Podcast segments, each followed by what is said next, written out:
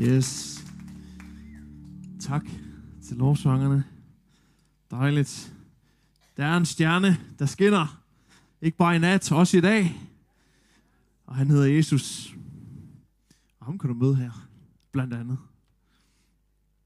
Hej, det er godt. Dejligt. Er I, er I juleforberedelse? Det er godt. Nå, apropos forberedelse, så skal vi snakke lidt om forberedelse i dag. Vi skal snakke om, øh, jeg, jeg har kaldt mit, min titel til de, min dag, til dagens prædiken i dag. Nu stjæler jeg lige Kids Times skærm her. Det er, hvornår er du forberedt nok? Øhm, og vi skal læse sammen lige om lidt. Hvis I har jeres bibler med, må I gerne tage dem frem, eller jeres øh, bibel-app på telefonen, eller hvad nu. Så skal vi læse øh, Matthæus, det 25. kapitel fra vers 1 af sammen. Og, og det, er, det er en lignelse, som Jesus han fortæller, og det er en lignelse, der handler om forberedelse. Ikke forberedelse på jul, eller forberedelse på alt muligt praktisk. Forberedelse på, at han kommer igen. Og det er ret vigtigt at snakke om, faktisk. For det er en ret vigtig tekst. Det er en lidt svær tekst også, den her. Men, øh, men mens du lige finder det frem, så vil jeg gerne lige øh, fortælle dig en lille historie om en anden slags forberedelse. Og, og det er ikke fordi min historie er bedre end Jesus historie. Øh, men, men den er måske alligevel sådan lidt mere nutidig og, og øh, relaterbar på nogle områder. Øh, og derfor synes jeg, at den er god nok. Først så får du lige et dyk ind i vores familiealbum her. Det der, det er Tone og mig for 16 år siden. Før vi blev kærester, faktisk. Øhm, og grunden til, at jeg lige har taget det her billede med, det er, fordi jeg godt lige vil fortælle en lille historie om det. Fordi, de er da meget søde, var.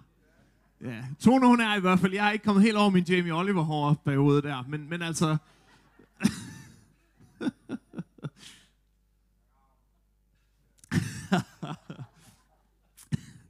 Nå, men Tone og jeg, vi, øh, som, som det jo går ikke tit, så vi, vi, vi mødtes, og vi blev venner, og, og på et tidspunkt, så mærkede vi sådan, der var en fælles interesse for hinanden. Det synes jeg i hvert fald, jeg mærkede. Og, og da, nu, da nu jeg mærkede den, så var det jo vigtigt for mig i det her, at jamen, så kunne jeg godt tænke mig at blive kærester med hende. Hvis jeg skulle være kærester med hende, så var jeg nødt til at lære hende lidt bedre at kende så var jeg nødt til at bruge noget tid sammen, så, så var jeg faktisk nødt til at begynde at gøre nogle søde ting for hende. Måske give hende nogle små gaver, bare gøre ting, hun blev glad for.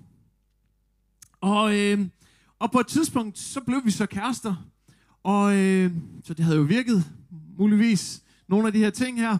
Øh, og så, så tænkte jeg, jeg vil faktisk gerne mere end det også. Jeg vil gerne giftes med hende. Jeg kunne godt tænke mig, at hun skulle, hun skulle blive min kone. Så, øh, så måtte jeg jo virkelig give den hele armen, lægge mig i selen med det her, og, og specielt den dag, hvor jeg besluttede at fri til hende.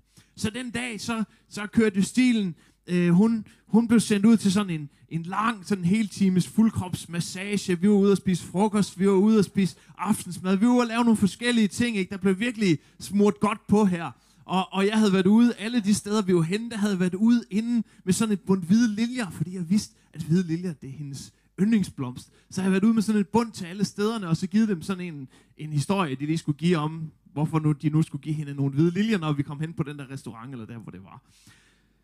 Øh, og så tog vi hjem, så tog vi hjem i min lejlighed, og så, så øh, var der hvide liljer der også, og, og der var øh, levende lys og så videre, og, og så satte jeg mig ned på knæ, og så friede jeg til hende, og så sagde hun heldigvis ja. det, var, det var ret godt. Og så, og så havde jeg spurgt vores Morten Pedersen, som var ungdomspræst for os, her, om han ville komme og bede for os bagefter. Så jeg havde virkelig, jeg havde virkelig gjort alt, hvad jeg synes, jeg kunne, for at forberede en dag, som jeg vidste faldt i hendes smag. Som jeg vidste ville glæde hende. Og, og alt det her forberedelse, det handlede selvfølgelig om, at jeg gerne ville have, at hun skulle sige ja til mig. Der var, selvfølgelig var der en bagtanke. Men hvad er de her ting her? var jo også bare udtryk for mine følelser for hende. Det var et følelse, det var udtryk for, at jeg vidste, at det ville gøre hende glad, når jeg gjorde de her ting. Det var ikke nødvendigvis sådan, at, at hvis nu der ikke havde været hvide liljer, så tror jeg ikke, det nødvendigvis havde betydet, at hun havde sagt nej til mig. Jeg håber, det håber jeg i hvert fald ikke. Øhm, Jeg er heller ikke sikkert, hun er meget glad for at komme ud og spise, men, men, men, men altså, det kan godt være, at hvis vi var taget på en anden restaurant, at så hun stadigvæk sagt ja, end den vi tog på. Så det var ikke sådan nogle bestemte ting. Det var ikke sådan, at der var et eller andet, og det kan godt være, der var et eller andet minimumskrav for, hvad jeg skulle leve op til i sådan en frieri, der før hun ville sige ja, men, men altså, det var ikke sådan, at, at der var nogle helt bestemte ting, som jeg skulle gøre, og det var godt nok. Det handlede faktisk mere om, at jeg gjorde noget, tror jeg, som hun blev glad for. Som hun kunne se i, at jeg havde faktisk gjort mig umage i min forberedelse til det her. Nå, hvorfor fortæller jeg så hele den her historie om, om, øh, om Tone og jeg? Det var selvfølgelig for, at så kan I, nu kender I os lidt bedre, og så har jeg også lige fået mig selv til at se lidt pænt ud. Ikke? Jeg, alle de gode ting her. Nå, men det er overhovedet ikke noget, det jeg gør. Det var fordi, at jeg synes, som, som jeg nævnte tidligere, at det er sådan en, det er lidt en nutidig måde også at illustrere det, som Jesus han vil illustrere det, vi skal snakke om i den her lignelse i dag. Og ikke mindst illustrere lidt, hvad det egentlig er, den her lignelse, den kræver af os. Og den her lignelse, den handler om Guds rige, den handler om en forståelse af, hvem Gud han er, hvordan Guds rige det fungerer. Så derfor er det også en forståelse for, hvad det kræver af os. Og i den lignelse, vi skal læse i dag, der er der rigtig meget på spil, faktisk. Og den her lignelse, tror jeg, falder i sådan en kategori af tekster, som, som mange kristne har det lidt svært med. Nu står jeg og snakker om, vi skal nok læse den inden så længe her, men, men jeg tror, den, den, den er svær, fordi fællesnævneren for de her tekster, det er, at den, den, den, den handler om nogen, som egentlig kalder sig kristne. Men da, da det kommer til punktet, da det kommer til den sidste dag, da det kommer til stykket, så siger Jesus, jeg kender dig ikke. Jeg kender jer ikke. Og det er lidt svært at håndtere, ikke? Hvordan kan man have levet et liv, hvor man har kaldt sig kristen, og så siger Jesus, jeg kender dig ikke? Er det overhovedet bibelsk, det her? Ja, I'm, I'm sorry, men det er bibelsk, det her. Vi skal jo læse det lige om lidt, så nu finder jeg selv ud om det, men det står faktisk, det er faktisk flere gange, og det, jeg skal nok vende tilbage til det også. Så det er noget, vi må forholde os til. Men, men mange forholder det sig til det på den måde, at de bliver lidt skræmte over det. Og så er det bedre bare at gemme de der fortællinger væk. Måske ikke tænke på dem. Måske bare tænke, det kan jeg slet ikke, det kan jeg slet ikke forholde mig til, så jeg må bare håbe, at det ikke er mig. Men der er jo, altså, de her budskaber går igen. Jesus han siger det her flere gange. Han snakker om det på forskellige måder, på forskellige tidspunkter. Så der er en centralitet i det her. Der er noget vigtigt at forstå. Det er faktisk vigtigt nok, at vi er i gang med forberedelse i vores liv, som gør, at vi ikke ender i den kategori. Det er hele meningen med, den er der. Det er meningen med, at han siger det. Men, den, men det skal ikke blive til sådan en, en, en frygt, øh, en, en, hvad skal man sige, ubegrundet frygt, en fordømmelse for at lande i den der karakter, sådan en, eller kategori, undskyld. Øh, det skal ikke blive til sådan en, en, en, en ting, hvor vi, hvor vi faktisk ikke rigtig ved, hvad vi skal gøre, eller vi, vi kæmper sådan lidt, vi, hvornår er jeg god nok? Og det er også derfor, jeg har valgt den der til, hvornår er jeg egentlig forberedt nok, for jeg tror, det er det, der nogle gange kommer ud af det. Det er sådan en frustration, det er sådan en kamp. Men hvis nu dem der, der står der og siger, Jesus, jeg, jeg troede jo, jeg var en af dem, de ikke kan vide det. Hvordan kan jeg så vide det? Hvordan, så bliver det til sådan en usikkerhed i, i vores liv, og det er faktisk ikke meningen. Det er faktisk ikke meningen, tror jeg, at vi skal være usikre på det her. Det er meningen, at vi skal forstå alvoren. Det er meningen, at vi skal forberede os, så vi ikke ender der. Den tekst, vi tager frem i dag, det er en af, af, af Jesus. Han har, Jesus han har sådan fem store taler, taler man normalt om. Og den her, det er talen om de sidste tider. Øh, og den foregår i Jerusalem, den foregår efter, han har været inde, måske kan I huske det, hvis du ikke kan, så er det helt okay, men, men han, han har været inde i templet, og, og, og har ligesom sagt, det her, alt det, der foregår her, det er simpelthen ikke godt nok, han har ryddet templet, og, og, og så har han haft, så har han faktisk øh, sagt nogle forskellige ting derinde, og nu er de kommet ud af templet, og, øh, og Jesus han er i gang med at fortælle sådan flere lignelser. Og det er flere lignelser i træk faktisk, der handler om at være forberedt. Han, her hvor vi, vi kommer ind i den her, vi skal læse, den, den handler om, øh, om 10 brudepiger.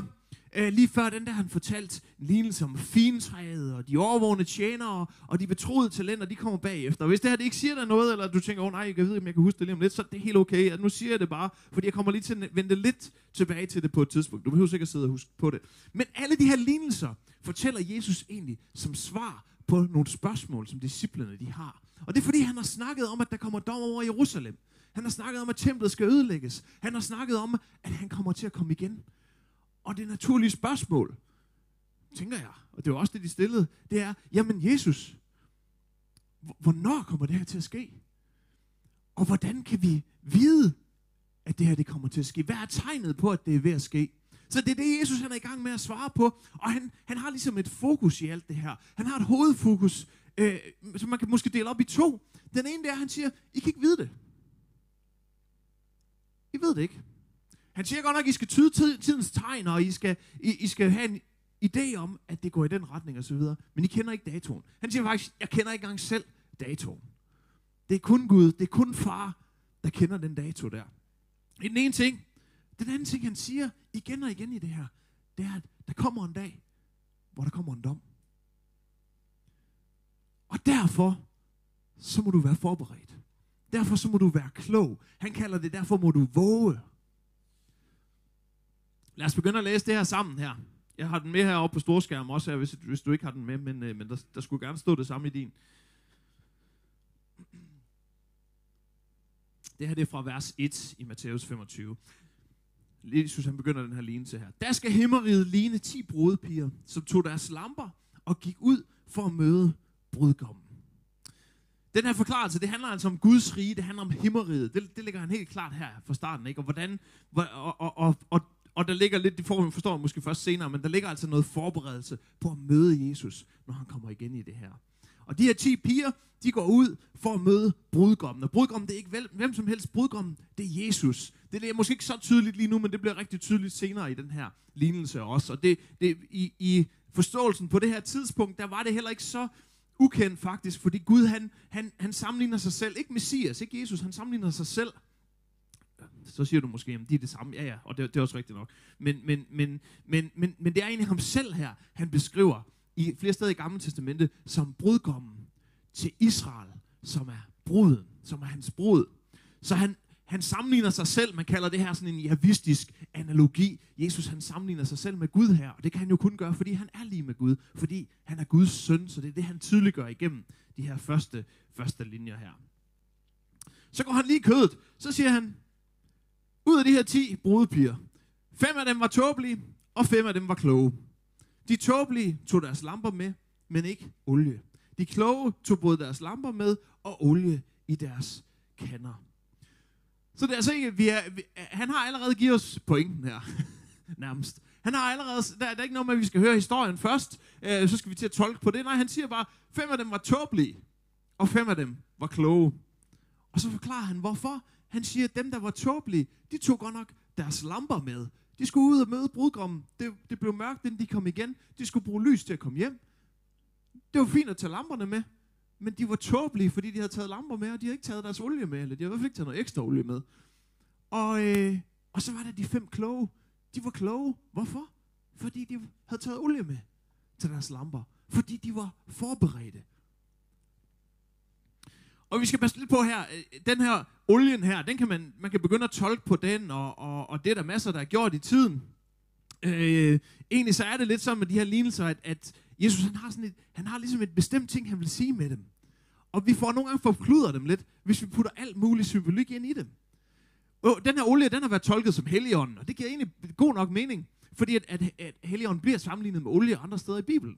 Den har også været, den har også været sammenlignet med tro. Det giver mening ud for, fordi jamen, man skal vel have noget tro, eller det har også været gerninger, det var alle mulige ting her. Men det er vigtigt nok, at vi ikke overfortolker her. Fordi den her, der er nogle problemer med det her. Den ene ting, det er, at hvis vi tolker det som en ting, så er der kun én bestemt ting, vi skal have i den der lampe der. Men det er der jo ikke. Der, der er flere ting. Vi skal, nu bliver jeg meget høj heroppe igen. Øh, vi skal, der er flere end én ting, vi skal have i vores liv for, med Jesus. Det andet problem, øh, øh, øh det, det er, det kommer vi til at støde på øh, lidt senere, det er, at, at, øh, at de får at vide, at de kan jo bare gå til købmanden og købe noget af det. Kan du gå til købmanden og købe helligånden? Kan du gå til købmanden og købe tro? Kan du gå til købmanden og købe gerninger? Jeg ved godt, at, at så kan man sige, jamen, ej okay, men det er jo også bare, det, det er jo bare en anden måde at sige på, at hvis ikke de er forberedt, så må de jo tage konsekvensen og så få gjort noget ved det. Jamen, det er rigtigt nok, men hvis vi begynder at tolke på olien, så specifikt, hvordan kan vi så komme ud over, kø, ud over købmanden? Det er bedre bare at sige her, nej nej, olien det er bare en metafor, oh, eller, eller det er ikke nogen metafor. Olien, det, eller, det, det her, det handler bare om forberedelse. Det handler bare om, at de havde nogle lamper med, de havde en praktisk anvendelse af de her lamper. Der var en opgave, de skulle gøre, de her brudpiger. De skulle komme ud, de skulle møde brudgommen, de skulle gå med ham tilbage, lys vejen for ham. Og det kunne de ikke gøre, fordi de ikke havde olie med til deres lamper. Bum. Øh, så, men men en, en vigtig pointe i det her, det er, at der er 10 brudpiger, og hvor mange af dem har lamper med? Der er de alle sammen. Så alle sammen, de var på vej ud for at møde Jesus. Alle sammen, de var på vej ud for at møde brudgommen her. Så, så hvis vi sådan lige skal prøve at føre den over, og det, det bliver vi jo på en eller anden måde nødt til, til vores liv, til kirken, til, så handler det her det handler ikke om, at, at, at de fem kloge, det var dem, der havde sagt ja til Jesus, og de fem tåbelige, det var dem, der havde sagt nej til Jesus. Alle ti havde sagt ja til Jesus. Men alligevel er der fem af dem, der er kloge, og fem af dem, der er tåbelige. Der er fem af dem, der ikke er godt nok forberedt. Så alle dem her, symbolikken i det her, eller hvad skal man sige, det vigtige i det her, det er, at det var alle sammen nogen, der ville bekende sig selv som kristne.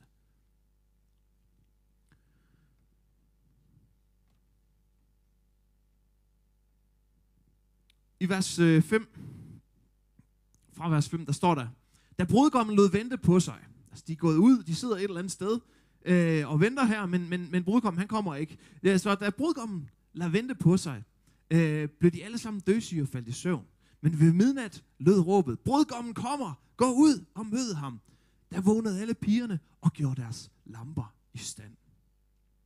Her der falder de alle sammen i søvn. Ikke? Og så er det fristende at begynde at tænke, oh, det kan vi også tolke på, de falder i søvn, det er ikke særlig godt. Men, men, men igen, det er den alle tid, der falder i søvn her. Så, så der er ikke umiddelbart noget forkert i, at de falder i søvn. Der er bare gået noget tid. I virkeligheden, så kan man sige, at den her søvn handler, svarer måske bare til det, at, at vores liv, det, det kører jo. Vi går stadigvæk på arbejde eller i skole. Vi skal stadigvæk gøre nogle ting. Vi har nogle børn, de skal have noget mad, og de skal i børnehaver. Alle de her ting her. Livet sker. Det skete også her. Det blev aften. De faldt i søvn. Det var meget naturligt. Forskellen kommer igen. Der råbet, det kommer. Der, der blev råbt, han kommer, han kommer. Så er der fem, de sover alle ti, men fem af dem, de er klar. De er forberedt, da råbet det kommer. De har alle sammen levet livet, de har alle sammen, der er alle sammen sket noget omkring dem.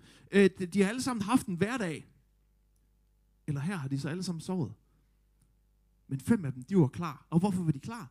De var klar, fordi de havde olie på kanden. Nu skete det, det, det var det her, de var gået derud for. Det, det var kun derfor, de var gået ud. Det var for at møde brudgommen. Det var for at, at gå med ham tilbage.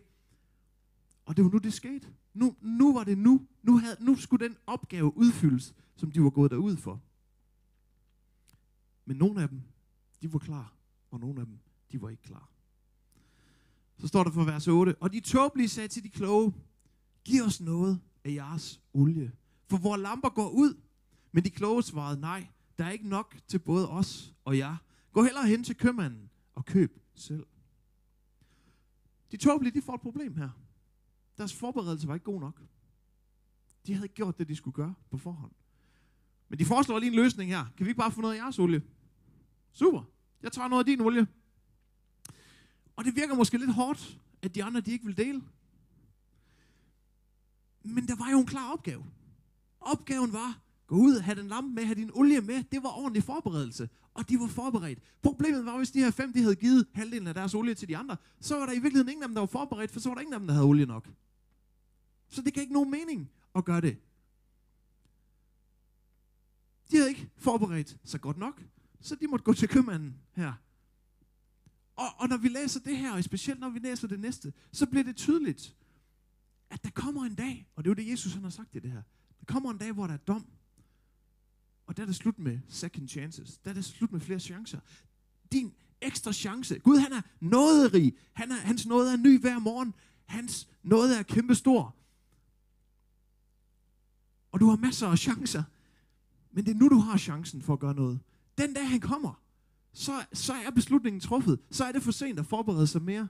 Så er det for sent. Så har råbet ligesom allerede lyttet her. Og det var det, der var sket for dem også. Det var for sent. Og der står sådan her, men da de var gået hen for at købe, kom brudgommen. Det giver jo mening. De havde allerede råbet, var der. De havde råbt, han kom. Han var tæt på, ikke? Og de, øh, øh, så kom brudgommen, og de, der var redde, gik med ham ind i bryllupssalen, og døren blev lukket. Så de tåbelige her, de nåede altså ikke tilbage. De var gået hen for at købe det olie, de manglede. De havde ikke forberedt sig ordentligt. Men det var for sent. Til gengæld dem, der var redde, dem, der var kloge, dem, der var klar, de gik med ham. Det var jo det, de havde forberedt sig på, så det gav mening. Det var det, der skulle ske. De gik med ham. De gik hen i festsalen, og så lukkede døren. Døren stod ikke på klem. Det var ikke, de gik ind, og så lod de døren stå åben, og så kunne de andre komme senere. Nej, nej, det, det er meget tydeligt her. Det er, det er nu, det sker. Der er ikke mere at gøre. Og det bliver endnu tydeligere lige om lidt. Fordi nu siger det, da de, da de så kom derhen, ikke, så står der, siden kom også de andre piger og sagde, herre, herre, luk os ind. Så de kommer tilbage, de vil gerne ind. Det er forståeligt nok, det kommer til at ske på dommens dag, at dem der er udenfor, de gerne vil ind. Men, øh, og det, det er meget inderlig bøn i virkeligheden, det, det her herre, det står der to gange, herre, herre, luk os ind. Nu bekender de, det er, at de bekender ham som herre, ikke? Det har de måske også gjort før, men, men det er måske bare ikke sunket helt ind i hjertet. De vedkender ham i ord, men deres handlinger indtil nu har jo vist, at han har ikke været herre i deres liv. For de har ikke forberedt sig på det, han har sagt. Men Jesus svarede, eller han svarede, sandelig siger jeg jer, jeg kender jer ikke. Det er for sent.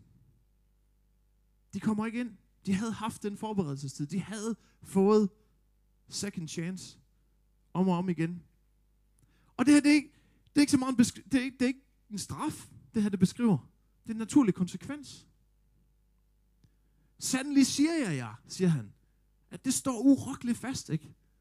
Sandeligt siger jeg jer. Det er bare sådan, det er. Og så siger han de ord, som ingen af os, tror jeg, har lyst til at høre. Jeg kender jer ikke.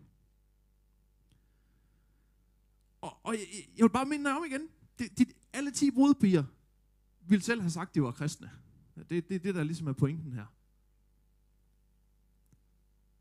Så det er ikke noget med, at de, øh, de har sagt nej til Jesus. Det, er ikke noget med, det var nogen, som egentlig gerne ville følge ham.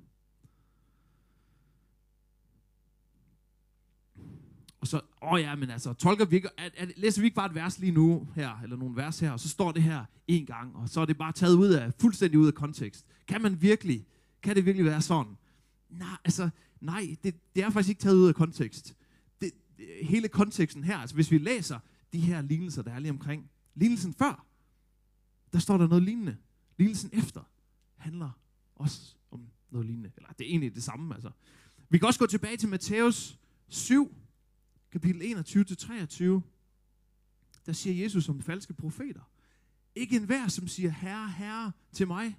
I se sammenhængen her. Det er helt det samme. Herre, herre. Ikke enhver, som siger, herre, herre til mig, skal komme ind i himmeriget. Men kun den, der gør min himmelske faders vilje. Mange vil den dag sige til mig, herre, herre, har vi ikke profeteret i dit navn? Havde vi ikke lamperne med? Har vi ikke uddrivet dæmoner i dit navn? Har vi ikke gjort mange mægtige gerninger i dit navn? Og der vil jeg sige til dem, som det er. Det er ikke noget, han siger. Det er ikke noget, han beslutter. Han vil sige det, som det er. Jeg har aldrig kendt jer. Bort fra mig, i som begår lovbrud. Og kende Jesus, det er lige med frelse. Er, er, vi, er vi enige om det? Giver det mening? Konsekvensen af ikke at kende Jesus, det er helvede. Det er dom. Det er evig fortabelse. Hvis ikke man kender Jesus, og han ikke kender en, så er man ikke frelst. Lignelsen om talenterne, som kommer lige efter den her, den, den slutter med ord. Den handler også om tjenere. Eller den, altså, det, det her det er brudepiger, men, men det er jo nogen, der kender Jesus, ikke? Det er nogen, der har noget med ham at gøre. De er på vej ud for at møde ham, de kender ham. Lignelsen bagefter, den handler om tjenere. Det gør lignelsen i øvrigt også før. Lignelsen bagefter, det er den her med de betroede talenter. Måske kan I huske den. Det er okay, hvis du ikke kan. Der er nogle tjenere, der får forskellige antal øh, talenter. Nogle, de bruger dem. De investerer dem. De gør noget med dem. Og de, de gør det godt. Men den, der graver det hele ned, den, der ikke bruger det. Jesus, hvad siger han til ham i den her lignelse? Han siger ikke bare, når det var da ærgerligt. Han siger faktisk, ud i mørket, uden, eller øh, øh, øh, altså, han skal kastes ud i mørket udenfor, hvor der skal være gråd og tænderskæren. Lignelsen før igen, det er om gode og dårlige tjenere. Den ene der gør alt det, han skal gøre, mens husets herre er ude at rejse. Den anden, han sørger ikke for det, han skal. Og den, der ikke sørger for det, der siger han Jesus igen, at han skal kastes ud i mørket. Der skal være gråd og tænderskæren. Det er altså en henvisning til helvede, det her. Gråd og tænderskæring, det bruger Jesus i Matthæus, det 8. kapitel, decideret om helvede. Det er det, det her, det snakker om. Det handler om dom, det her. Og så står der til sidst her i, i slutningen af den her lignelse. Våg derfor, for I kender hverken dagen eller timen. Det er løsningen, det her. Løsningen, det er at våge. Løsningen, det er at være forberedt. Lad være med at forvente, at der er mere tid til second chances. Du får en ny chance hver dag, men en dag, så er der ikke en ny hver dag. Den chance, den har du nu. Du ved, du har den nu. Du ved ikke, om du har den senere. Men okay, det er så konklusionen, det her. Wow. Altså ikke wow, altså, altså wow, det er det, han siger. Men, men, men Jesus hjælp. Hvad vil det sige? Hvad er det så, vi skal gøre? Hvad indebærer det våge? Hvad indebærer det at være forberedt? Fordi Jesus han giver os jo ikke sådan noget her. Han siger ikke sådan noget her, uden der bliver en løsning på det. Uden der er barmhjertighed, uden der er noget i det. Og det er det, det tit gør. Jeg tror, det fører til sådan en følelses, øh, eller en følelse af hjælpeløshed. Det fører til sådan en følelse af, er jeg, er jeg overhovedet frelst? Kan jeg overhovedet regne med, at Jesus han siger til mig, dig kender jeg på den dag. Hvornår er jeg god nok til, at han gør det? Og her der synes jeg, vi får brug for Jakobs brev, det andet kapitel og vers 14. Der står der, og lidt fremad, der står der, hvad nytter det mine brødre, hvis et menneske siger, han har tro, men ikke har gerninger? Kan den tro måske frelse ham? Uden gerninger er troen død. Nogen vil indvende, men en har tro, en anden har gerninger. Okay, vis mig da din tro uden gerninger, så skal jeg vise dig, med, eller så skal jeg med mine gerninger vise dig min tro. Og Jakob han har fået meget hug for det her igennem kirkehistorien. Der er nogen, der synes, Jakobs brev overhovedet ikke hørt med i Bibelen. Fordi de siger, at det her det, er jo, det handler om tro ved gerninger. Det er fuldstændig imod Paulus. Det er imod Paulus, når han siger øh, til de uforstandige galater, som han skriver i Galaterbrevet, at vi kan, vi kan kun gøre os retfærdige ved tro på Jesus, og ikke ved lovgærninger. Det er fuldstændig imod Romerne 8, hvor han siger, så er der, der ingen fordømmelse for dem, som er i Kristus Jesus. Men Jakob modsiger ikke Paulus, så det er også derfor, Jakobs brev er der i, i Bibelen. Ellers ville det ikke, slet ikke have været der. Det ville ikke give nogen mening. Vi behøver bare gå til den sidste fjerdedel af Romerbrevet, for at finde Paulus, der taler om de samme ting her. Der nævner han den ene efter det andet ting, som troen er nødt til at komme til udtryk igennem. Der er altså nogle gerninger. Men Paulus' pointe er vigtig. Frelsen kan vi kun få igennem Guds nåde.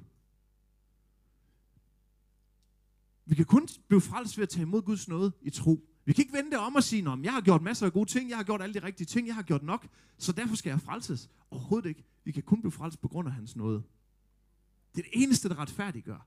Det er tro på Jesus. Og derfor er det også altid det første skridt. Og derfor tager vi også fat i Romerne 10, 10 tit, og siger, Nå ja, men, altså Romerbrevet, 10. kapitel, vers 10, for med hjertet tror man til retfærdighed, med munden bekender man til frelse.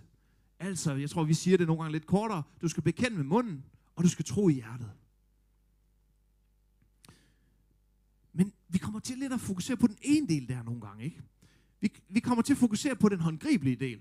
Vi kommer til at fokusere på bekendelsen med munden. Den er vigtig. Den er super vigtig. Det er derfor, vi har for eksempel frelsesbøn herinde. Øh, hvis, hvis du tager imod Jesus, så beder vi normalt en frelsebøn. Fordi det er rigtig godt at bekende det. Det er rigtig vigtigt faktisk at sige det. Jeg tror på Jesus. Jeg har gjort ham til herre i mit liv. Så bekendelsen er vigtig. Problemet med det her, det er, at den, den første halvdel, for med hjertet tror man til retfærdighed. Det er lidt mere touchy-feely. Ikke? Hvornår har du bekendt det med din mund? Jeg tror på Jesus, nu har jeg bekendt det med min mund. Hvornår tror du på Jesus i dit hjerte? Det ved jeg egentlig ikke lige. Eller hvad?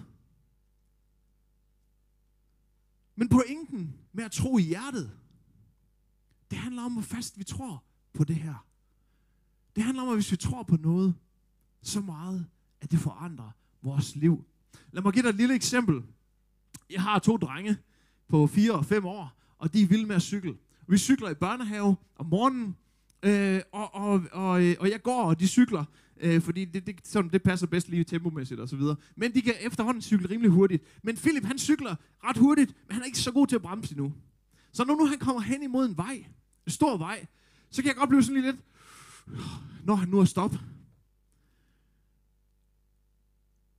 Og her kan man sige, min overbevisning, min hjertes overbevisning, hvis jeg bare, øh, hvis, jeg bare, hvis, hvis det bare bliver sådan en, en, øh, en touchy-feely, sådan en, om det skal bare være sådan en god fornemmelse, jeg har i hjertet omkring det der med Jesus. Hvis, hvis jeg overfører det til her, nå, jamen, så kan jeg tænke, åh ja, ah, jamen, jeg, jeg ved i hjertet, han kører ikke ud på vejen. Det kunne godt være, at jeg burde vide det, men det er ikke sådan, jeg reagerer. Sådan jeg reagerer, det er, at jeg begynder at løbe alt, hvad jeg kan. Og så løber jeg hen, og så stopper jeg ham, inden han når at køre ud på vejen. Fordi min kærlighed, fordi min overbevisning, det kommer ud. Det får et udtryk i nogle gerninger. Det var ikke nogen særlig fed gerning at bare stå og tænke, jeg har tro på, at det ikke sker. Det er det ikke. Det er ikke særlig stort udtryk for kærlighed. Jeg kan se, det der, det går galt, men, men ej, jeg tror, jeg tror ikke, det gør det. Og nu er det sådan lidt, nu er det et negativt eksempel, og det, det er måske en lidt dårligt eksempel, så lad os, lad os gå lidt over i det positive igen, og det var egentlig derfor, jeg startede lidt med den her fortælling om Tone og jeg. Hvis nu dengang, jeg havde fundet ud af, at Tone måske også godt kunne lide mig, bare, bare havde øh, haft sådan en, en tanke i mit hjerte.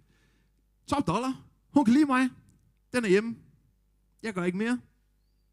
Jeg spiller noget computer, jeg sidder herhjemme, ser nogle film, går ud og drikker noget kaffe, alle de der ting der. Og så, øh, og så en dag, så gik jeg hen og spurgte hende, skal vi giftes? Tror I så, hun havde sagt ja? Så tror jeg faktisk, hun har sagt, jeg kender dig jo ikke. Jeg har følt ind i mit hjerte, vi kender, du, jeg havde da, jeg følte da. Jeg følte da, at vi havde noget sammen. Jeg følte det da. Ja, Kasper, fint nok. Men den der kaffe kunne du måske have drukket sammen med mig. Den film kunne du måske have set sammen med mig. Vi kunne måske have lavet nogle ting sammen. Du kunne måske have givet mig nogle blomster. Det kunne have signaleret, at der var noget interesse. Jeg er blevet interesseret i en anden nu, fordi der var åbenbart ikke noget her, troede jeg. Jeg kendte dig ikke. For så jeg ville bare have bildt mig det ind. Men det var ikke det, jeg gjorde. Jeg gjorde noget. Jeg lod min kærlighed komme til udtryk i gerninger. Jeg gav hende nogle blomster. Jeg gjorde nogle søde ting. Og det var ikke de enkelte ting, der gjorde forskellen. Det tror jeg ikke i hvert fald. Det var ikke nogen bestemte ting, der lige gjorde det. Det, der gjorde det, det var, at jeg viste min kærlighed til hende. Jeg viste, at jeg faktisk havde en tro på det. Jeg sad ikke bare derhjemme med den tro i sofaen. Den tro, den gav sig udtryk i nogle gerninger. Den gav sig udtryk i, at jeg gjorde nogle ting, for at prøve at få hende til at øh, sige ja til mig. Havde jeg ikke gjort de gerninger, så ville hun sagt, jeg kender dig slet ikke. Og så havde døren der også været lukket. Så var det blevet tænderskærn og gråd og så videre også. Mm, på en anden måde, ikke? Og det er det, Jakob han mener her. Han siger ikke, der er en liste af gerninger, og dem skal du oprette, overholde, og når du overholder dem, så er du frelst. Det er det, han har fået hug for, men det er ikke det, han siger overhovedet. Det ville være, det ville overhovedet ikke stemme overens med resten af Bibelen. Men det var også ret ondt. Det var ret ondt, fordi han, han giver jo ikke den liste. Så det var ret ondt at sige, at der er nogle, liste, nogle ting, du skal leve op til. Der er en liste af ting, dem må du krydse af. Jeg siger ikke, hvad de er. Men grund til, at den liste den er der, den ikke er der, det er, at den findes ikke. For det er ikke sådan Gud han er. Jakob han giver os i virkeligheden nøglen til at have en tryghed i vores egen frelse. I vores egen tro på Jesus. Han siger, kig på gerningerne i dit liv. Udtrykker de kærlighed til Gud? Udtrykker de, at du har tro på Gud? Viser de, at han er her i dit liv? Viser de, at du kender ham?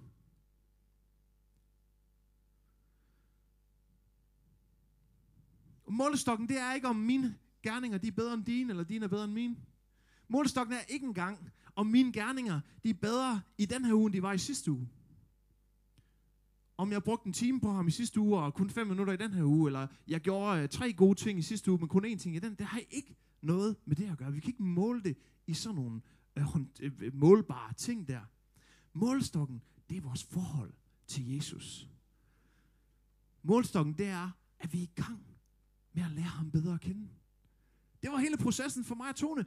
Jeg blev nødt til at lære hende bedre at kende, og jeg blev nødt til at sørge for, at hun lærte mig bedre at kende. For jeg troede på, at der var noget i, i, i mig, at hun godt kunne lide, ikke? Er du i gang med at lære ham bedre at kende? Er du i gang med at komme tættere på ham? Har du stadigvæk lyst til at gøre mere for ham, end du gør nu? Hvis ikke de her ting, de udvikler sig, hvis ikke du kommer tættere på ham, hvad er det så et forhold, du har til ham? Hvad er det for et forhold, du har til ham? Hvis ikke, hvis ikke øh, vi havde mødtes, Tone og jeg, jævnligt, hvis ikke vi havde været sammen, hvis ikke vi havde brugt tid sammen, hvis ikke vi havde gjort sjove ting sammen, så havde vi ikke lært hinanden at kende, så havde jeg ikke vidst, hun kunne lide hvide liljer, så kunne jeg ikke have købt hvide liljer den dag til hende. Det er sådan, det er med Gud også. Så målestokken, det bliver det. Det bliver at kigge på mit forhold til Gud. Udvikler det sig? Viser mine gerninger? Viser frugten af mit liv? Viser det, der sker i mit liv? At Gud, han har førstepladsen. For det er faktisk det, der er kravet. Og, og, og det er ikke i modsætning til, til at, at, at sige, jeg er retfærdig ved tro. Det handler om, hvad tro det egentlig er. Det handler om at tro. Det bliver nødt til at give sig udtryk i noget. For ellers, i Jakobs ord, hvad tror du så egentlig på, hvis ikke det viser sig i noget? Jeg har stadigvæk holdt ved at gøre gode ting, søde ting. Tone, hun gør også masser af søde ting i mig i øvrigt. Men, men, men øh, og, og, og det beskriver jo det her forhold. Sådan bliver det nødt til at være. Det var ikke kun i forelskelsen, jeg havde lyst til at gøre de søde ting. Jeg har stadigvæk lyst til at gøre de søde ting. Jeg er ikke perfekt. I går der fik hun skæld ud derhjemme, fordi hun, hun lavede flæskestegen på en helt forkert måde, synes jeg. Ikke? Og, og, og, og det... og nu er jeg bare ærlig, ikke? Det, øhm, det blev så, resultatet blev super godt. Jeg havde overhovedet ikke ret i det. Det skete han ud for. Og så kunne jeg jo godt frygte, nu har jeg begået en fejl. Nu er det slut. Nu smider hun mig ud. Jeg har kritiseret hendes flæskesteg, eller den måde, hun, hun gør det på, så nu ryger jeg ud. Men hun kender mig. Hun kender mig. Hvis nu vi havde mødtes, og det var første gang, vi mødtes, og hun var ved at lave flæskesteg, og jeg så sagde, det er helt forkert det der, det bliver aldrig godt. Så tror jeg bare, hun har sagt, farvel. Jeg kender hende også nemlig. Øh, men nu, nu kender vi hinanden. Så hun kunne godt håndtere det. Det tog lidt tid at håndtere det, men hun kunne godt håndtere det. Jeg må også godt være ærlig med hende, ikke også? Hun kunne godt håndtere det. Hun kunne godt håndtere, at jeg lavede en fejl, fordi hun kendte mig godt. Hun vidste godt, det var ikke mit hjerte. Hun vidste godt, at min tro på os var større end det. Hun vidste godt, at jeg ville, jeg, jeg ville gerne, at det her forhold det fungerede. Jeg, det, betød, det betyder noget for mig. Så der var ikke sådan en eller anden usynlig grænse der, jeg lige havde overtrådt. Fordi vi kender hinanden. Og sådan er det også med Gud. Med Gud, det handler det ikke om de enkelte fejl. For vi gør alle sammen enkelte fejl. Så det er ikke det. Det er der, hans nåde, den er ny hver morgen. Det er der, han tilgiver. Alt det der synd, alt det vi kan gøre, der er forkert.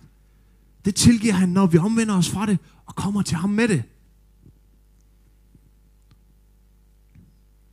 Så det handler ikke om at gøre ting af frygt for ham. Af frygt for ikke at blive tilgivet. Det handler meget mere om at gøre det, fordi vi elsker ham. Fordi vi er bevæget af det, han har gjort for os. Fordi vi har et forhold til ham. Vi har et venskab til ham. Vi har i virkeligheden et kærlighedsbaseret forhold til ham. Og ligesom med Gud, og ligesom med Tone, så er det sådan, at, at den automatiske bieffekt er at vedligeholde vores forhold. Den automatiske bieffekt ved at gøre de gode ting. Det er, at jeg behøver slet ikke at gå og frygt for, for, at det dårlige kommer i spil på samme måde. Fordi når jeg gør de gode ting, så holder jeg vores forhold ved lige, og så kan det tåle de enkelte fejl, der er. Som for eksempel, når jeg skiller ud over flæskestegen. Uberettet. Og, og det er helt det samme med Gud. Når vi har forholdet til ham, når forholdet til ham det er i orden, så betyder de der enkelte ting ikke noget. Så siger han, selvfølgelig er det i orden. Det er glemt. Det er visket væk. Min nåde over dig, den er ny. Du må gerne begå fejl, for jeg ved godt, du begår fejl. Og jeg ved godt, at du elsker mig. Det kan jeg jo se på alt det, du gør. Det kan jeg jo se på den måde, du prioriterer mig i dit liv. Så derfor vil jeg også gerne spørge dig i dag. Hvordan ser det her ud i dit liv? Hvordan ser dit liv ud med Gud? Udvikler det sig? Står det stille? Går det tilbage? Er du i gang med at lære ham bedre at kende? Eller er det det modsatte? Nej, nej, tro, det handler ikke om gerninger. Det er rigtigt. Vi kan ikke, vi kan ikke gerninge os til tro. Vi kan ikke gøre nogle ting, der er så gode. Eller, eller undskyld, til, til frelse. Vi kan ikke gøre nogle ting, der er så gode, at vi bliver frelst. Er det? Men hvad er det for nogle gerninger i dit liv, der beskriver din tro? Hvad er det for nogle gerninger i dit liv, der viser, at troen den er der? At Gud han har førstepladsen. Det er forberedelse. Det er den slags forberedelse. Det er det, der ligger i at tage olie med til lamperne. Det er ikke nok at tage lamperne med. Olien, den må også være med. Og den slags forberedelse, den slags prioritering, den er afgørende for, hvordan vi lever vores liv. Og det er der, det kommer til udtryk. Og hvis du er her i dag og har hørt det her, eller ser med på, på, på streaming, så tænker jeg, at der er tre reaktioner, du kan have på det her. Den ene, det er ligeglad. Ja, ja, okay, det tror jeg ikke på alligevel, det der. Fred, hvad med det? Nu har du hørt det. Jeg tror faktisk på, det er sådan her. Bibelen her, den er ret klar omkring, at det er sådan her. Så den beskæftiger vi os ikke lige mere med den der. Men så er der to tilbage. Den første, det er følelse fordømmelse. Det er se, jeg er bare ikke god nok. Jeg kan åbenbart ikke gøre det godt nok. Uanset hvad jeg gør, så er det ikke godt nok til Gud. Jeg har prøvet, det virker åbenbart ikke. Det kommer ikke fra Gud, det der. Fordømmelse, det kommer ikke fra Gud. Fordømmelse, det kommer fra djævlen. Det kommer fra fjenden. Så lige om lidt, så skal vi bede. Og derfor vil jeg godt sige dig, hvis det er den følelse, du sidder med, så har vi brug for at bede over det. Så har vi faktisk brug for at bede. Det er et angreb på dig. Det er et åndeligt angreb. Og det er djævlen. For djævlen, han kommer med fordømmelse. Det gør Helligånden ikke. Helligånden, han kommer med noget andet. Han kommer med overbevisning. De to ting hænger forholdsvis tæt sammen. Men der er en stor forskel. Helligånden kommer stadigvæk og prikker ned og siger, der er noget, der er forkert. Der er noget, der kunne være bedre. Der er noget, der ikke er helt godt nok endnu. Men forskellen, den bliver tydelig i konklusionen på det. Fordi der hvor fordømmelse, der hvor djævlen han siger, så fordi det ikke er godt nok, så er du ikke god nok. Der siger Helligånden, det er rigtigt, det er ikke godt nok, men bare kom til mig. Bare kom til mig, så klarer vi det sammen. Så hjælper jeg dig med at komme ind i det. Så hjælper jeg dig med at komme over det. Der er noget til det, der er. Men vi må omvende os fra det. Vi må komme til ham med det. Vi må faktisk turde stå frem for ham og sige, det kan, jeg kan godt mærke det, Helion. Du prikker på noget der, som, som jeg har holdt lidt skjult, som, jeg ikke, som ikke er godt nok, som, som jeg skal have lavet om. Og det vil vi også gerne bede for nu her. Så uanset om du føler det ene eller det andet, kan vi så ikke bare lige rejse os op i bøn her. Måske skal lægge hånden på dit hjerte. Jeg ved ikke, om det her det er talt til dig. Jeg ved ikke, om det her det taler til dig på den ene eller den anden måde. Det er også fuldstændig lige meget. Det handler ikke om mig, det her. Det handler ikke om, hvad jeg skal forstå. Det her, det handler om dig og Gud, og det der er imellem jer. Og helt ærligt, hvis Helligånden har prikket til dig i dag, prikket til noget i dag, som du er nødt til at sige, det er nødt til at lægge fra mig. Det er nødt til at stoppe med at gøre. Eller noget andet, som du er nødt til at starte med at gøre. Hvad ved jeg? Et eller andet, han har prikket til i det her. Så er min opfordring bare, og det er Helligåndens opfordring også, det er at lægge det over til ham. Vend dig om fra det. Og så giv det over til ham. For der starter det forholdet på ny. Det er den nye dag, som Lotte sang om tidligere i dag. Eller den nye start. Så er der en ny start lige der. Han kigger ikke på alt det gamle. Så vær, vær frimodig til bare og lægge det over til ham og sige, jeg vil gerne give dig det her. Hvis det er det andet, du føler.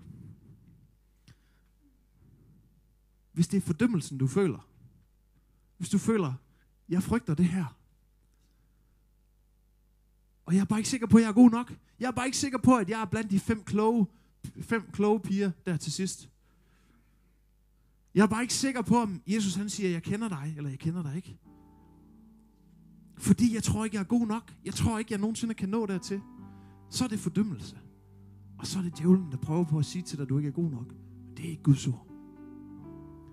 Under alle omstændigheder, så er det bedste at gøre, det er at overgive sig til ham igen, Sige, jeg har brug for mere af dig, Gud. For det har vi alle sammen. Uanset hvem vi er, uanset hvor langt vi er i vores rejse med Gud, så har vi altid brug for mere af ham. Vi kan altid få mere af ham. Så overgiv os til ham på ny. Far, jeg vil godt takke dig for en hver, som står her i dag, enten her i salen eller ude bag skærmen, som har rejst sig op i erkendelse af, at der måske er nogle ting, der ikke er i orden. I erkendelse af, at der er nogle ting, der godt kunne være bedre. I erkendelse af, at vi bare ikke er perfekte. Og jeg vil bede dig for en hver lige nu, som har oplevet en overbevisning for dig. Som har oplevet, at du prikkede dem på skulderen. Et kærligt prik. Ikke et ondt prik, men et kærligt prik, der sagde, min søn, min datter, jeg elsker dig. Vil du ikke bare komme hjem? Ligesom den fortabte søn, der tog afsted, tog hele sin arv med, tog væk, opførte sig, som man overhovedet ikke burde opføre sig, over for alle omkring sig, brændte alle broer, på ingen måde var i orden, der kommer hjem i ydmyghed til sin far og siger, kan jeg ikke bare få lov til at arbejde med svinene? Kan jeg ikke bare få lov til at arbejde ud i stallen? Gud han er ligesom den far, der, der siger, nej, selvfølgelig skal du da ikke arbejde i stallen, du kommer jo tilbage. Du kommer jo tilbage til mig. Lad mig sætte ringen på fingeren. Lad os slakke kalven og holde fest, for du er kommet tilbage. Det er sådan, Gud han tager imod dig lige nu. Hvis du er i gang med den her. Hvis han har prikket til dig. Hvis han har prikket til dig, at der er noget, du skal overgive det, så overgiv det til ham nu. For det er sådan, han er. Det er sådan, han vil tage imod dig. Så læg dit liv i hans hænder. Lad den der tro blomstre op. Den tro, der kan være så svær at tage og føle på, så svær at vurdere. Læg det over til ham.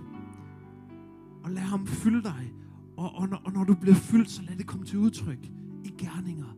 Lad det vises på den ene eller den anden måde. Der er ikke nogen bestemt måde, der er mere rigtig end andre. Men det må vise sig på en eller anden måde. Jesus, tak fordi at du kommer med den vidshed i dag. Tak fordi du kommer med din nåde i dag. Tak fordi du fjerner fortider i dag. Tak fordi du fjerner... Der er, der er nogen, der står her lige nu og tænker, ja ja, fint nok. Men det jeg har gjort, det kan jeg ikke komme til Gud med. Jeg har været kristen i så mange år, og, og, og jeg kan ikke se gerningerne i mit liv lige nu. Jeg vil bare sige, hvis det er dig, der tænker det, så, så er djævelens ord her, det er, så derfor kan du ikke give dit liv over til Jesus igen. Det er ikke hans ord. Det er ikke Helligånden. Helligåndens ord, det er, derfor kan du netop give dit liv over til mig igen. Alt det der, det sletter han væk. Tak, Jesus, fordi du kommer lige nu. Sætter fri i din nåde. Sætter fri fra fortider, der er blakket. Sætter fri fra ting, der ikke er gået i opfyldelse. Sætter fri fra ting, som måske var gode intentioner, men aldrig blev til mere end det. Tak fordi du lige nu kommer og lærer hjerter. Du lige nu kommer og lærer forholdet til dig. Bygger et stærkt forhold og et forhold, hvor der bliver en iver efter at kende dig bedre, efter at møde dig. Og jeg vil bare bede for enhver, der står her også, far, som føler fordømmelse. Som føler, at jeg er bare ikke god nok. Uanset hvad jeg gør lige nu, så bliver jeg ikke god nok til at tage imod det her. Uanset hvad du siger lige nu, så kan det ikke ændre på, at jeg ser mig selv som en, der ikke er god nok. Far, jeg beder dig bare, at du kommer med en vidshed. Sandheden er, at de er gode nok. Sandheden er, at vi alle sammen er gode nok. Sandheden er, at vi er gode nok på grund af dig, når vi tager imod din frelse, når vi tager imod din nåde i tro, som vi snakker om her, så er vi, så er vi bedømt, så er vi dømt gode nok af dig lige der. Tak fordi du kommer med den vidshed lige nu ind i menneskers liv, uanset om de står her eller med derude. Tak fordi det er den vidshed, der må blive tydelig i liv lige nu, i hjerter lige nu.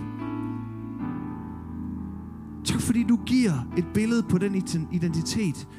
Tak fordi du viser, at den her person, som står lige nu og føler, at jeg er ikke værdig til noget som helst. Jeg er for dårlig. Jeg skammer mig over, hvordan jeg er. Du kommer lige nu og viser, hey, det er slet ikke sådan, det er. Du er min søn eller min datter, og jeg elsker dig. Jeg har skabt dig, som jeg ville skabe dig, og jeg vil have et forhold til dig. Det er det bedste. Jeg vil, jeg vil gerne have en stærk relation til dig. Det er det bedste, jeg kan ønske for dig. Tak fordi du kommer med den vidsthed lige nu. I Jesu navn. Amen. Når vi slutter her lige om lidt, så vil jeg bare sige, hvis du er her, at herover til højre, der kommer der til at stå nogle forbedere. Det betyder, at hvis du har noget her i forbindelse med det, vi har bedt for nu her, så kom over. Få en snak om det, eller, eller, eller, eller bliv bedt for igen. Bøn, det løser ting. Bøn, det løser ting. Vi er givet autoritet til at løse ting ved bøn. Ikke på grund af os, men på grund af Jesus. Hans ånd virker igennem bøn. Så kom herover. Uanset om det er det her, det kan også være, at du bare har en skavank, en sygdom, en et eller andet, et eller andet, du har brug for, vi beder for. Så kom herover bagefter, så vil der være mulighed for det. Og så håber jeg, at du har hørt hjertet i det her. Der er en alvor i det, vi har snakket om i dag. Det er derfor, det er der. Det er derfor, Jesus han gentager det. Men han gentager det ikke for fordømmelsens skyld. Han gentager det, fordi han gerne vil have, at vi er nogen, han kender. Det er derfor, han har gentaget det for dig. Og jeg vil bare sige, det her det er ikke noget, du kan opnå. Det her det er Guds nåde over dit liv. Det er ham, der skal gøre det her. Men det er derfor, det er så vigtigt at have det her forhold til ham. Så lad være med at føle fordømmelse i det her. Lad være med at føle, at det er dig, der er forkert. Overgiv dit liv til Jesus.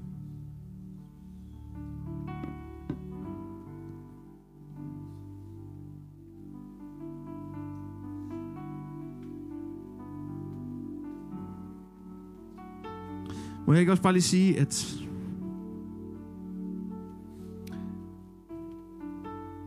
hvis nu du ikke kender Jesus, måske var du på det der ligeglade hold i første, eller måske kender du bare ikke Jesus, så vil jeg bare lige sige, at den her historie, den fortæller jo med al tydelighed, synes jeg, hvor vigtigt det er at kende Jesus.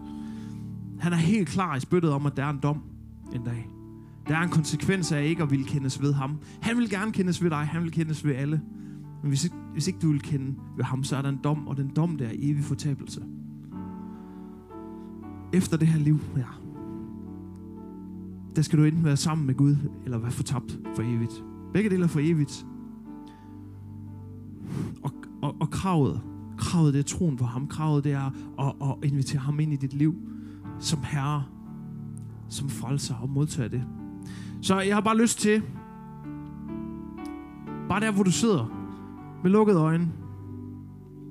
Hvis du sidder derude, så kan jeg ikke se det, men hvis du sidder herinde, så ræk lige hånden op, hvis det her det er talt til dig. Hvis du har brug for at give dit liv til Jesus. Det kan være, det er første gang. Det kan også være, det ikke er første gang. Det er ligeglad med. Det, det vigtigste er at give sit liv til Jesus, hvis man, hvis man ved det, det. Så vil jeg bare gerne give muligheden for det nu. Så ræk din hånd op, så vil jeg gerne lige bede for dig. Og så kan vi snakkes ved bagefter, hvis det er. Det er ikke det er lige meget for mig, det her. Eller, nej, det er ikke lige meget for mig, men, men du skal ikke gøre det for min skyld. Du skal gøre det, fordi at det, det er faktisk rigtig vigtigt, det her. Okay. Hvis der sidder nogen ude bag ved skærmen, eller hvis der sidder nogen her, som måske ikke har rækket hånden op, som bare tænker det i hjertet, så lad mig bede den her bøn alligevel. Far, tak fordi, at du ser en hver løftet hånd, om det er i virkeligheden eller i hjertet. Tak fordi du kommer og møder de her personer, i den her person, de her personer, som har taget imod dig på ny lige nu.